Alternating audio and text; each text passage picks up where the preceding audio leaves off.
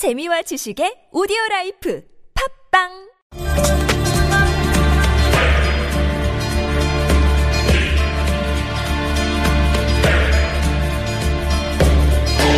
정치는 왜 우리 삶을 바꾸지 못하는가?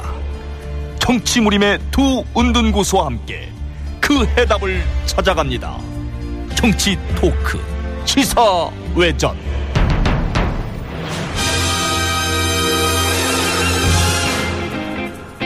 네. 시사회전을 꾸며주시는 두 논객과 함께합니다. 이 새누리당 서울광진을 당협위원장을 맡고 있는 정준길 변호사 나오셨고요. 어서 오세요. 반갑습니다.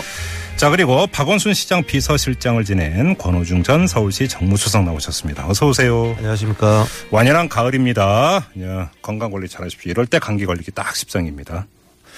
대답을 안 하시네. 네, 기사 여러분들 감기 조심하시라고 말씀드리고 싶습니다. 어, 네, 또 저렇게 받아주시는군요. 알겠습니다.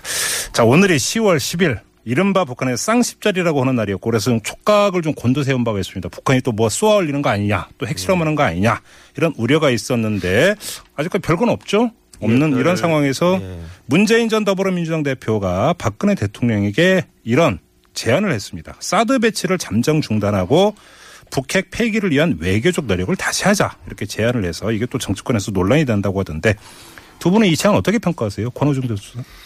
뭐 시기가 적절했느냐 이런 문제는 좀 논의를 한다면 네. 음. 내용적으로는 뭐 큰 문제될 게 있습니까? 사실 어떻게 보면 굉장히 유한 표현을 쓰신 것 같은데요. 잠정 중단. 잠정 중단하고 뭐 북핵 폐기를 위해서 외교적 노력을 이제는 할 시기다라고 음. 하면서 거기 나온 제가 전문을 읽어봤는데 예. 뭐 안도감의 문제, 뭐 네. 한미 동맹, 혈맹 이런 말까지 쓰시고 이게 페이스북에 올린 글이죠? 예, 그렇습니다. 네, 네. 번복이 어려울 것이다. 이런 것들 자기들이 어, 문재인 전 대표가 이해한다. 음. 그런 차원에서 본다면 정부 입장을 존중하는 차원에서 네. 대통령이 제안하고 싶다 이러면서 음. 지금 이제 사드 배치 의 결정 효과, 예, 정치적 효과, 외교적 효과를 이미 선점을 했기 때문에 음. 당분간은 내용적으로는 잠정 중단을 하고 음. 이제 좀 공론화 작업과 외교적인 노력을 좀 하자. 음. 이게 제안을 하는 건데 이걸 갖고 새누리당에서 이렇게 발끈해서 얘기하면서 뭐 음. 무슨 뭐 이적 행위라는 둥 뭐 이렇게 얘기하는 걸 보면요. 예. 아직도 무슨 안보 문제가 이 정가의 보도로 여겨지는가 본데 음. 시대착오적인 발상입니다. 그러니까 지금 이제 정리를 하면 사드 배치 결정 발표로 누릴 효과는 누렸으니까 잠정 그렇습니다. 중단하고 외교적 노래 좀 이제는 연성을 좀 접근할 필요도 있지 않느냐. 그렇죠. 예. 이렇게 이제 그 그게 외교적인 그 해결책의 한 가지죠. 음. 정부가 여러 가지 수단을 갖고 있어야 되는데 너무 왜 강성책만을 지금 그 고집하고 있는 거거든요. 음, 음. 그런 부분에서 아주 이전에 박 대통령이 회의 때마다 얘기했지 않습니까? 정쟁하지 말고 대안을 제시해라. 아 그래서 유력한 대선 후보가 야당에 음. 대안을 제시했는데 그걸 못 받아들일 이유가 있는가? 어. 저는 그게 의문스러워요. 정중기 변호사 대안 제시했다고 하는데. 뭐 저도 전문을 읽어봤는데 음. 일단 긍정적인 점은 더 이상 사드 배치 반대는 안 하신다는 거죠. 잠정 중단이라고 예, 표현했으니까요. 그러니까 사드 배치 반대는 아니라는 점에 대해서는 참 다행스럽게 생각을 하고요. 예. 예. 근데 우리 권호중 위원께서 지적하셨지만은 음. 시기적으로는 좀 부적절했던 것 같습니다. 아? 노동당 음. 창건일 앞두고 네. 지금 북측 도발 징후가 막 포착되고 있는 이런 상황에서 음. 과연 굳이 이 시기에 그 말씀을 하시는 게 적절했는지 모르겠고 네. 저는 무엇보다도 내용적으로도 참 문제가 있다고 봐요. 네. 이런 질문 드리고 싶습니다. 사드 배치가 그럼 다소 늦춰진다고 해서 북핵이나 미사일 문제가 해결될 수 있을까? 그리고 북핵 포기를 위한 진정한 대화 의지가 북한에 있을까? 예. 그죠? 지금 사실은 북한은 핵과 장거리 미사일을 가지고 갑의 위치에서 지금 회담에 임하는 것이 진짜 바라고 원하는 거거든요. 예. 문전 대표의 뜻은 그런 게 아니겠지만 결과적으로 이 말대로 하면 가장 오히려 좋아하고 기뻐할 사람은 바로 김정은이라는 거죠. 네. 그리고 어 지금 마치 병행론을 말씀하시는 것 같지만 실제로는 그 대화를 하자는 이제 제안에 보다 방점이 찍힌 걸로 보이는데 방금도 말씀드렸지만 북한이 과연 핵을 포기하려는 진정한 의사를 가지고 대화의 장에 나오도록 압박하는 게 가능하겠습니까? 그래서 뭐로 압박하실지도 잘 모르겠고요. 예. 또 지금까지 중국이 보여온 행태를 보면 어떻게 문 대표의 말처럼 북한에 보다 영향력을 행사하도록 협조하게 할지 음. 의문이에요. 그러니까 이양 이 정도 말씀을 하셨다면 예. 이런 문제들에 대해서 그러니까 북한이 대화에 나오게 하는 압박하는 가능한 방법 중국의 협조를 받는 방법 이런 네. 것들까지도 좀 더 추가적으로 말씀하셨다면 음. 훨씬 더 저- 진정성 있게 국민들에게 받아들여지지 않았을까 생각합니다. 결국은 이제 이 이야기를 계속 파다 보면은 결국 단순화되는 거예요. 제재냐, 대화냐. 너무 이제 기계적으로 좀 그러니까 나누는 것 같긴 합니다만 결국은 단순하면 또 그거거든요. 그러니까 지금 정준길 변호사의 주장은 지금은 제재 국면이다 이런 말씀이십니까? 한마디로 정리를 하면? 맞습니다. 음, 그래요. 권호중 선수. 저는 제재 수단이 어떤 것이냐 이것이 중요할 거라고 보는데요. 제재 네. 국면이라고 선치더라도 네. 그 어쨌든 어느 국민이든 어느 정치 지도자든 정치인이든 간에 전쟁을 원하는 사람은 없지 않겠습니까? 네. 대결 국면으로 가는 제재보다는 음. 외교적 수단을 이용한 제재들 여러 가지 고차원적인 제재들 이런 것들이 필요한 거죠. 예. 제재를 하더라도 네. 그런 분위기를 통해서 압- 그런 외교적인 압박을 통해서 북한으로 하여금 스스로 핵을 포기하게 만드는 네. 이런 고차원적인 전략들 이것이 지금 필요한 시기입니다. 음. 자, 그러면 정준길 변호사께 다시 마이크 드릴 텐데 중국의 저런 태도에서 과연 제재의 실효성이 있느냐라는 또 반론도 있지 않습니까? 지금 지난번에도 말씀드렸지만 중국이 입장을 바꾸게 하는 것이 중요한 거죠. 아직까지 중국 입장이 안 바뀐 거죠. 네. 중국의 입장을 바꾸게 할 수 있다고 보세요? 어, 그럼요. 어떤 수단을 통해서 바꾸게 할 수 있다고 생각하세요? 밤이 깊어야 새벽이 오지 않습니까? 네. 지금 현재 이 그 안보 위기 문제는 음. 북한에서 추가 핵 실험을 하고 네. 그다음 장거리 미사 발사 실험을 성공하는 네. 그런 극단적인 상황까지 가야 음흠. 비로소 저는 문제 해결의 실마리가 잡힌다고 생각을 합니다. 예. 그리고 그러한 상황에서 북한은 이런 장거리 미사일이나 핵 부분을 절대 포기하지 않을 것이고요. 그런 상황에서 결국 중국은 과거처럼 더 이상 북한을 안고 가서는 안 된다. 음. 그래서 정권을 바꿔야 된다. 내부의 정권을 바꿔야 된다. 그런 생각을 할 수 있다고 보고요. 네. 사실은 저는 답이 있다고 제가 좋은 방안이 있는데 어, 어떤 겁니까?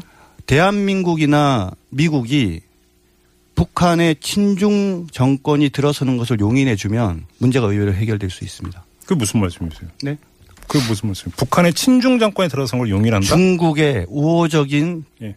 정권으로 바꾸는 부분에 대해서 북한의 정권 교체를 말씀하시는 예, 북한이 정권 고쳐야 되는데 그 정, 그 정권의 성격이 네. 좀 친중적인 성격이 된다라고 하면은 네. 그러면 중국 입장에서는 안전하게 리스크 없이 관리가 가능하지 않겠습니까? 음. 네. 그럼 이런 북핵 문제라든지 장거리 미사일 문제를 해결하고 예. 자연스럽게 대화의 국면으로 변화시킬 수 있는 거죠. 그래요. 네. 권원중 선수 더뭐 하실 말씀 있으십니까? 이 문제에 대해 이 제안에 대해서? 뭐 제안에 제가 내용을 잘 몰라서 드릴 대답은 없는데 어쨌거나 지금 중국을 돌릴 수 있다. 네. 음. 근데 그건 전제가 좀 잘못된 거라고 보는 게 네. 중국이 반발하는 사드 문제에 반발하는 이유는 단순히 뭐 북한에 대한 강공을 남한에서 펼치거나 미국이 펼치거나 이런 차원의 문제가 아니고 네. 사드라는 자체가 미국의 어떤 그 극, 극동 쪽에 음. 그 무기 체계의 완성체로 보는 거거든요. 뭐 예. 레이더 문제도 있고 음. 그런 우려들을 부식하고 어떤 신냉전의 어, 재발 이런 부분들에 대한 우려들을 부식해 주지 않고서 네. 중국이 쉽사리 그것들에 대한 반발을 처리할 리가 없는 거죠. 음. 자기 어떤 정권과 국가의 안위에 걸린 문제라고 생각이 되면 북한 문제가 아니고 음. 예. 중국의 문제라고 생각이 되는데 어떻게 그걸 처리를 하겠습니까? 그래서 예, 예. 그런 우려를 부식해 줄 수 있는 외교적 노력이 있어야 되고 그런 거 아니라는 선언이 있어야 되는 거죠. 음. 사드를 배치하더라도 그런 전제가 좀 어, 충족돼야 되지 않나 저는 그렇게 알겠습니다. 생각합니다. 이 문제는 이 정도로 가름하도록 하고요. 지금 또 하나 문재인 전 대표와 관련해서 지금 주목거리가 되고 있는 게 바로 싱크탱크. 아, 이름하여 정책공간 국민성장이라고 하는 이름의 싱크탱크를 발족을 시킨 아, 지금 정, 정치권에서 이걸 좀 주목을 하고 있는데요. 좀 이 이야기를 좀 집중적으로 나눠봤으면 좋겠습니다. 자, 그 전에 자, 우리 애청자 여러분 문자 참여창 활짝 열어놓고 여러분들의 의견 기다리고 있습니다. 50원의 유료 문자인데요. 우물정 영구 5일 우물정 영구 5일로 보내주시면 됩니다. 자, 이번에는 정준길 변호사께 먼저 발언 기회를 드려야 될 것 같은데 정책 공간 국민 성장 그냥 뭐 줄여서 국민 성장이라고 부르겠습니다. 자, 국민 성장을 발족을 시켰습니다. 다른 대선 예비 주자들에 비해서 아주 발빠른 행보인 것 같은데 어떻게 읽으세요? 뭐 다른 분들도 이미 뭐 만든 분들이 계시긴 한데요. 네. 지난 대선에서 너무 늦게 시작했다라는 실패를 경험 삼아서 음. 조기에 싱크탱크 만드신 것 같아요. 예. 이왕 만드셨으니까 현재의 국면을 제대로 진단하고 음흠. 또 교수님들 지혜를 잘 활용해서 네. 다른 후보들에 비해서 문제 해결을 위한 그런 경쟁력 있는 좋은 정책을 만들어 주시면 좋을 것 같은데 네. 어, 네, 당장 좀 시작부터 별로 그 국민들의 시선이 따가운 것 같아요. 어떤, 왜냐하면 점, 어떤 점에서요? 교수가 600명 모였다고 그러는데 예. 글쎄 그 국민 성장을 말씀하셨는데 그 600명 교수가 그 문제에 대해서 진지하게 과연 상의하고 그 자리에 나오셨는지 잘 모르겠어요. 음흠. 아마 일부 소수의 관여자를 제외하고는 사실상 모두 들러리 성격이고 동원이라고 보시는 그렇죠. 겁니까? 또 혹시 문재인 우리 전 대표가 대통령이 되실 가능성도 있으니까 나중에 떡고물을 챙기려는 그런 폴- 폴리패서들이 음. 좀온 거 아니냐 이런 이런 비판의 시각들도 있는 것 같은데 이 문제에 대해서는 지난주에 저희가 그래서 이 국민성장의 조대엽 부소장하고 인터뷰를 했는데 조대엽 부소장의 이제 그 말은 100% 자발적인 참여라고 분명히 했는데요. 아 그러니까 결국은 이게 자발적인 참여냐 아니냐는 이후에 보여주는 모습으로 결정되는 것 같아요. 근데 네. 방금도 제가 문제 제기했지만 네. 국민 성장이라고 발표를 하셨는데 그 600명이 미리 이 국민 성장에 대해서 같이 고민해 보시고 분들이 600명이 다 모였을까에 대해서 상당히 음, 회의적인 거라는 음, 거죠. 네네. 그러니까 만드셨으니까 정말 그 600명을 잘 활용하시고 네. 또 1000명까지 늘린다고 하는데 음흠. 숫자 늘리는 것도 중요하지만 한 분한 분이 가지 좀 지혜를 잘 활용해서 음흠. 정쟁 위주가 아니라 네. 정책 위주의 네. 그리고 비전 위주의 그런 대선 판이 될 수 있도록 음. 좀잘좀 해주셨으면 좋겠습니다. 알겠습니다. 권호중 전 수석. 뭐이 야당 대선 후보의 이 문제라 발언이 상당히 조심스러운데요. 뭐 그런 걸 감안하고 얘기를 하더라도 소신껏 말씀하셔야죠. 예. 소신껏. 네. 소신 발언 하겠습니다. 네. 일단 뭐 대통령 될 사람이 비전과 철학에 동의하는 사람이 숫자로 많다. 네. 이런 부분에 대해서 문제 삼기는 좀 어려운 것 같아요. 네. 뭐 많다고 나쁜 건 아니니까요. 네, 근데 네, 이제 네. 형식과 내용이 일치하느냐, 음. 불일치하느냐 이런 부분은 좀 비판의 여지가 있다라는 생각이 좀 드는 게 어, 예. 어쨌거나 뭐 지난 대선의 실패 경험을 가지고 그 반대급부로서 세- 미리 이제 이런 것들 띄운다고 했는데 네. 지난 대선의 경험이 무슨 싱크탱크가 늦게 나와서 졌다 이런 말이 그 평가가 될까 하는 좀 우려가 있고 네. 또 하나는 좀 이 좀 아까 말씀하셨듯이 일반적으로 보기에 이런 새머리, 음. 새과시 이런 것들 굉장히 좀 구태스럽다라는 또 이미지가 있어서 네. 그런 부분에 어떻게 어필을 할지가 좀 고민이고요. 음흠. 저는 이제 왜 이런 행보들을 미리 하게 됐는가라는 분석을 해- 개인적으로 해본 바는 네. 일단 좀 대외적으로는 여당의 유력 후보로 지금 거의 이제 등장을 해버린 지난번 정세균 국회의장이 미국까지 갔다 오면서 확정을 바꾼 거 아닙니까? 사실 사실상 나오시는 거로 반기문과의 지금 여론 여론조사라는 게 지금 사실 뭐 인기 투표긴 하지만 현재까지는 그런 여론조사의 격차나 지지도 이런 부분들을 조기에 좀 빨리 음. 그 겹쳐놓고. 일대일 구도로 만들어 놓을 필요가 있는 거죠 대외적으로는. 네네. 일단 대내적으로는 이제 야당 내 경쟁이 또 만만치가 않은데요. 지금 대청 뭐 여러 정치 관련자들이 얘기하기에 야당에서만 승리하면 뭐 이길 수 있다 이런 가능성이 있기 때문에 야당 내 경선이 더 오히려 예선이 더 문제인데 그 예선에 나오려고 하는 사람들이 기세를 꺾는 작업으로서죠. 예, 음. 그렇게 한 것 같은데 네. 일단 경쟁 의지를 너무 확 꺾어버리면 반발이 오히려 일어나는데 네. 제가 보기엔 경쟁 의지를 너무 세게 꺾으신 것 같아요. 그래서 근데, 사실 음. 이 교수들이 뭐 진보 중도로 합쳐서 600명, 1000명이 우리나라 다 털어봐야 그렇게 뭐 많겠습니까? 네. 그러면 또이 여러 직간접적으로 다른 캠프에도 관련이 있으신 분들도 있을 텐데 음. 약간 조금 그런 부분에서는 조금 이렇게 갈등이 좀 있지 않을까. 뭐좀이 문제 있습니다. 이 문제에 대해서 두 분이 지금 의견이 거의 같으신 것 같으니까 제가 균형감을 위해서 한번 그럼 이런 두 분께 공이 똑같은 질문 한번 드려보겠습니다. 네. 뭐 지금 정확히 숫자는 나지 않지만 저는 2012년 대선 과정에서 안철수 캠프하고 연결이 되어 있던 교수 학자 그룹도 상당수가 있었던 걸로 제가 기억을 하고 있고요. 그래서 저 이번에 국민 성장을 가지고 숫자를 가지고 그렇게 문제시할 수 있는 것이냐라는 문제 하나 하고 그다음에 지난주에 이제 조대학 교수하고 인터뷰하는 과정에서 바로 이 문제를 질문을 드렸어요. 숫자가 지금 이렇게 과서 이게 과연 제대로 된 싱크탱크 기능을 할 수 있겠느냐. 오히려 새 것이나 이런 측면으로 비춰질 수도 있지 않겠느냐라는 질문을 했을 때 조대엽 부소장의 이제 반론은 뭐냐면 집단지성이라고 하는 이제 표현을 썼습니다. 이렇게도 접근할 수 있는 거 아닙니까?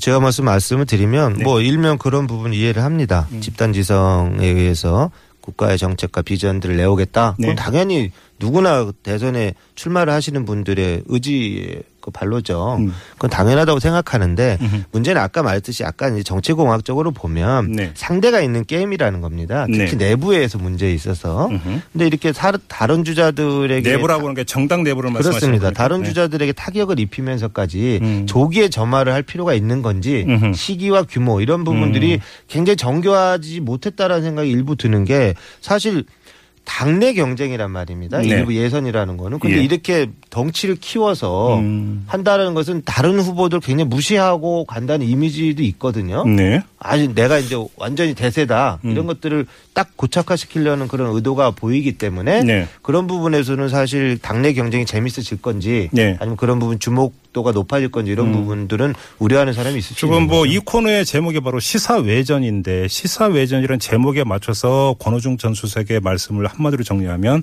강호의 도를 좀 어긴 거 아니냐 이런 말씀이신 것또 같은데 내부 경선으로는 저는 그렇게 봅니다. 정준길 변호사.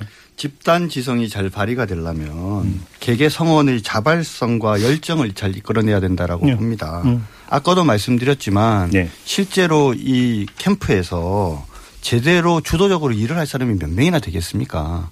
그러면 교수님들이 얼마나 더 자존심이 세신 분들이에요.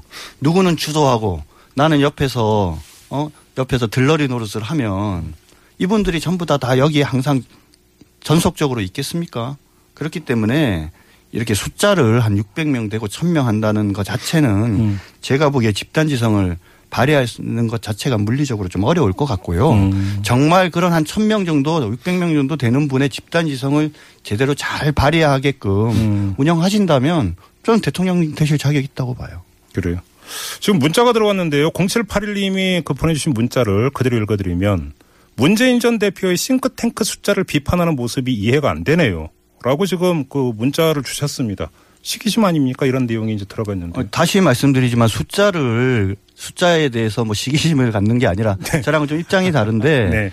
저는 사람만 모아놓고 교수님들이라는 분들을 600명, 1000명씩 모아놓고 음. 그냥 이름만 올리는 그런 싱크탱크가 아니라 음. 정말 그분들이 가지고 계신 지- 지식과 사회에 대한 열정을 잘 발현할 수 있도록 그분들을 제대로 잘 운영하는 방법을 잘 모색할 필요가 있다. 그 말씀을 드리는 그러니까. 이제 내실 게 운영될 수 있겠느냐라고 예, 하는 좀. 걱정도 되고요. 어려울 지 않을까라는 생각을 갖고 있습니다. 알겠습니다. 그리고 이번에 정준길 변호사 아까 이제 말씀하셔서 국민성장이라고 는 이 이름 또 어찌 보면 이제 가치 지향일 수도 있는 건데 거기에 대해서 이제 문제의식을 갖고 있는 뉘앙스를 아까 말씀하시는데 어떤 겁니까? 글쎄요, 참 말 그럴 듯 하지 않습니까? 예. 한, 그런데 과연 국민 성장론의 실체가 뭔지 참 의문이에요. 예. 저는 국민의당의 유성엽 의원께서 오늘 여러 가지 말씀을 하신 걸 잘 들어야 된다고 생각을 하는데 네.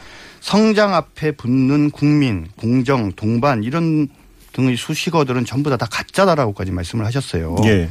격차 해소, 경제 민주화가 전제된 국민 성장 을 얘기를 하지만 네. 그 말로는 가능하지만 실제로는 성장하지 말자는 이야기와 같다 이렇게까지 말씀하셨고요. 네. 특히 국민 성장론의 문제점은 뭐냐면 가계가 주도하는 그런 성장을 하자는 건데 이 가계가 성장을 주도한다는 것은 한마디로 얘기하면 경제학의 기본 개념도 모르는 소치다라고 그렇게 비판하는 분도 계세요. 음. 네.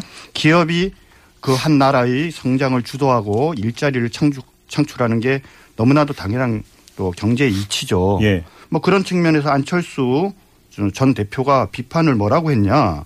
문 전 대표가 말한 국민 성장의 방안으로 내세운 여러 가지들은 잘 들어보면 결국은 세금으로 만든 직장이다 이런 표현을 썼어요. 네. 이런 이야기들을 잘 들으시고 음. 국민 성장론이 구호가 아니라 진짜 의미 있는 정책이 되게 잘 네. 만들어 주셨으면 좋겠습니다. 권호중 전 수석. 뭐 조태엽 그 담당자인 조태엽 부소장이 조대엽 부소장. 조대엽 부소장이 예. 말씀하신 거 보면 뭐 국민소득 증대를 통해서 경제적 불평등 해소라는 소득 주도 성장론 기존에 말씀하신 네. 그 그것의 연장선상에 있는 것이다 이렇게 얘기를 하시는데 음. 네. 저는 뭐 당연히 성장과 분배라는 두 마리 토끼를 다 잡아야 되는 의무가 있다고 봅니다. 즉 음. 국가의 지도자가 될 사람이. 근데 이제 너무 그전 기존에 이제 보수는 성장이고 진보는 뭐 분배다 이런 도구마에 빠져 있었던 것들을 좀 버리고 예. 그 성장과 분배를 적절히 조화시켜서 음. 국가 국민의 이로운 방향으로 나가게 하겠다 이런 뜻을 담아 있는 거라고 보는데요. 예. 근데 이제 제가 이제 비판하고 싶은 비판이나 약간 좀 이렇게 재현하고 싶은 것은 사실 음. 이 국민 성장론이라는 타이틀이 별로 안 와닿고 네. 굉장히 그냥 중도 무당파의 지지를 이끌어내기 위한 음. 전략적 담론에 지나지 않는다라는 조금 그런 생각이 들어요. 음. 실제 어떤 가치와 비전들을 녹여내는 것인지 네. 전략적으로 구호로서 표를 위해서 이것들을 음. 하는 것인지는 뭐 두고 봐야 알겠지만 열매가 어떻게 익었는지 두고 봐야 알겠지만 네. 첫 이미지는 아무튼 약간 전략적인 담론이다 음. 이런 생각이 좀 드는 거고 네. 그러니까 예전에 박근혜 대- 현 대통령이 선거 때 이쪽 중도표를 얻어오기 위해서 경제 민주화론을 싹 가져간 거 아닙니까? 네. 음. 결국은 지금 하는 행위들이 자칫 잘못하면 남의 신발 갈아 신기의 모습으로 비칠 수가 있어요. 몸은 변하지 않는데 네. 신발만 이렇게 바꿔 신고 가는 듯해서 예. 남에게 보여주는 것으로 보여줄 수 있어서 음. 그런 부분이 아니고 실제적으로 국민의 삶과 음. 그 어떤 국가의 비, 비전, 미래들이 녹아 있는 그런 시대 정신을 잘 아우르는 예. 그런 어떤 비전들을 비전닝을 통해서 음. 좀 이렇게 어떤 담론들을 생산할 수 있었으면 좋지 않을까 그런 또 희망을 또 가져봅니다. 알겠습니다. 지금 이제 문자가 계속 들어오고 있는데요. 제가 그 두 분께 따로따로 좀 문자를 읽어드리면서 질문으로 가름하도록 하겠습니다. 이번엔 권호중 전 수석의 문자 읽어드리겠는데요. 7835님이 보내주신 문자인데, 자, 싱크탱크 펌- 퍼포먼스는 야권 후보 경쟁력 약화로 갈 것이고 흥미 잃은 경선은 무난해질 것입니다. 라는 문자로 주셨어요.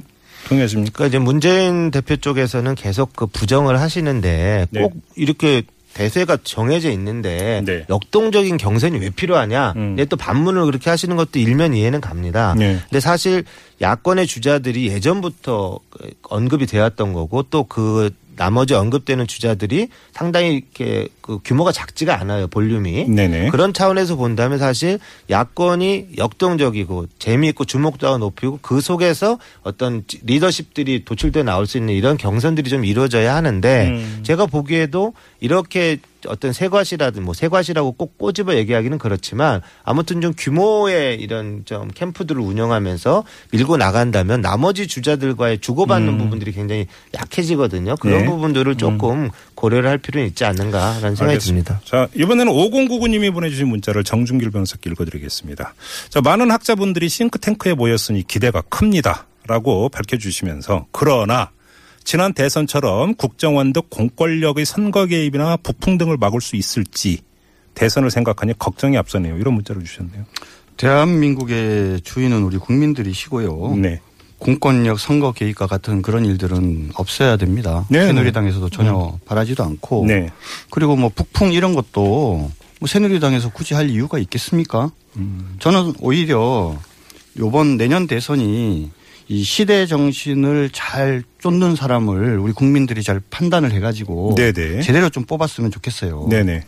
그럼 과연 뭐 지금의 시대 정신이 뭐냐에 대해서 여러 가지 의견이 있을 수 있는데 네. 어, 제가 그 마지막 질문으로 드리려고 어. 했는데. 그걸 그렇게. 아, 그렇습니까? 그럼 이걸 지금 마지막 질문 겸해서 지금 발언 기회 드리겠습니다. 네. 저는 정직한 리더십을 선보이시는 분이 시대 정신에 맞는 분이라고 봐요. 네. 왜냐하면 사실 현재 처하고 있는 이런 경제적 어려움은 네. 세계적이고 구조적인 거기 때문에 누가 대통령이 되더라도 이 문제 쉽게 해결할 수 없기 어렵다고 보거든요. 네. 근데 마치 자기가 모든 문제를 알고 있는데 나만이 해결할 수 있다라는 음. 그래서 본인이 마치 어, 유일한 지도자라고 얘기하는 거짓 선지자가 되고자 하는 사실은 그런 후보들이 있는 것 같아요. 네. 그래서 있는 그대로의 현실을 국가와 국민 그리고 어, 앞에 있는 그대로 보여주면서 각자가 해야 될 일들을 정확하게 제시하고 음. 고통 분담과 서로의 몫을 양보할 것을 네. 요구하면서 갈 수 있도록 음. 내가 대통령이 되더라도 이 문제를 다 해결하기 어려운 상황이다. 네. 하지만 내가 중심에 있어서 고통을 함께 분담하면서 대한민국을 발전시키는데 내가 하나의 미랄이 되겠다라는 음. 그런 낮은 서번트 리더십을 가지고 정직한 그런 어떤 사람이 진정한 시대가 원하는 사람이 지금 아닌가 이정현 싶어요. 새누리당 대표가 한 말 아닙니까? 그렇습니까? 아무튼 그냥 넘어가겠습니다. 저 권호중 전 수석은. 아, 시대 정신 네네. 말씀하시는 네. 아직 뭐 후보로 거론되시는 분들마다 그 뭐 명백히 시대 정신을 규정하고 나오시는 건 아닌 것 같아요. 아직까지는 아직 좀 준비기인 것 같고 탐색기이고 네. 좀 숙성의 시간이 필요한데 네. 저는 뭐 개인적으로 제언을 드리면 후보들에게 이런 말씀 드리고 싶어요. 어쨌거나 지금 세월호를 전후로 해서 국가는 무엇인가에 대한 국민적 의문들이 지금 들고 네, 네, 있다. 네. 음. 그게 꼭 세월호라는 어떤 사건만이 뿐만이 아니고 실제로 지금 우리가 경험해 보지 못했던 산업화 시대 뭐 국가 건립 이후에 경험해 보지 못했던 새로운 세대를 살고 있는 건데 특히 사회 문화적으로 외교적으로도 그렇고 음. 뭐 생존의 문제, 불안, 위기, 뭐 중산층의 몰락 이런 여러 가지 키워드들이 많거든요. 예. 이런 좀 시대의 국가의 역할 를 재정의하고 음. 그 리빌딩하고 네. 이런 부분들을 좀 시대 정신으로 삼아서 음. 거기에서 뽑아져 나오는 어떤 정수 하나를 들고 음. 나온다면 네네. 국민에게 크게 어필할 수 있지 않을까 생각을 합니다. 알겠습니다. 자, 정준길 변호사는 정직한 리더십을 이야기를 했고요. 권호중 전 수석은 국가의 역할에 대한 정말 진지한 고민이 필요한 때다. 이런 말씀을 하셨는데 자, 이걸 결론으로 삼고 시사회전 이번 주 시간은 마무리하도록 하겠습니다. 자, 권호중 전 수석, 정준길 변호사 두 분과 함께 했습니다. 고맙습니다. 감사합니다. 고맙습니다.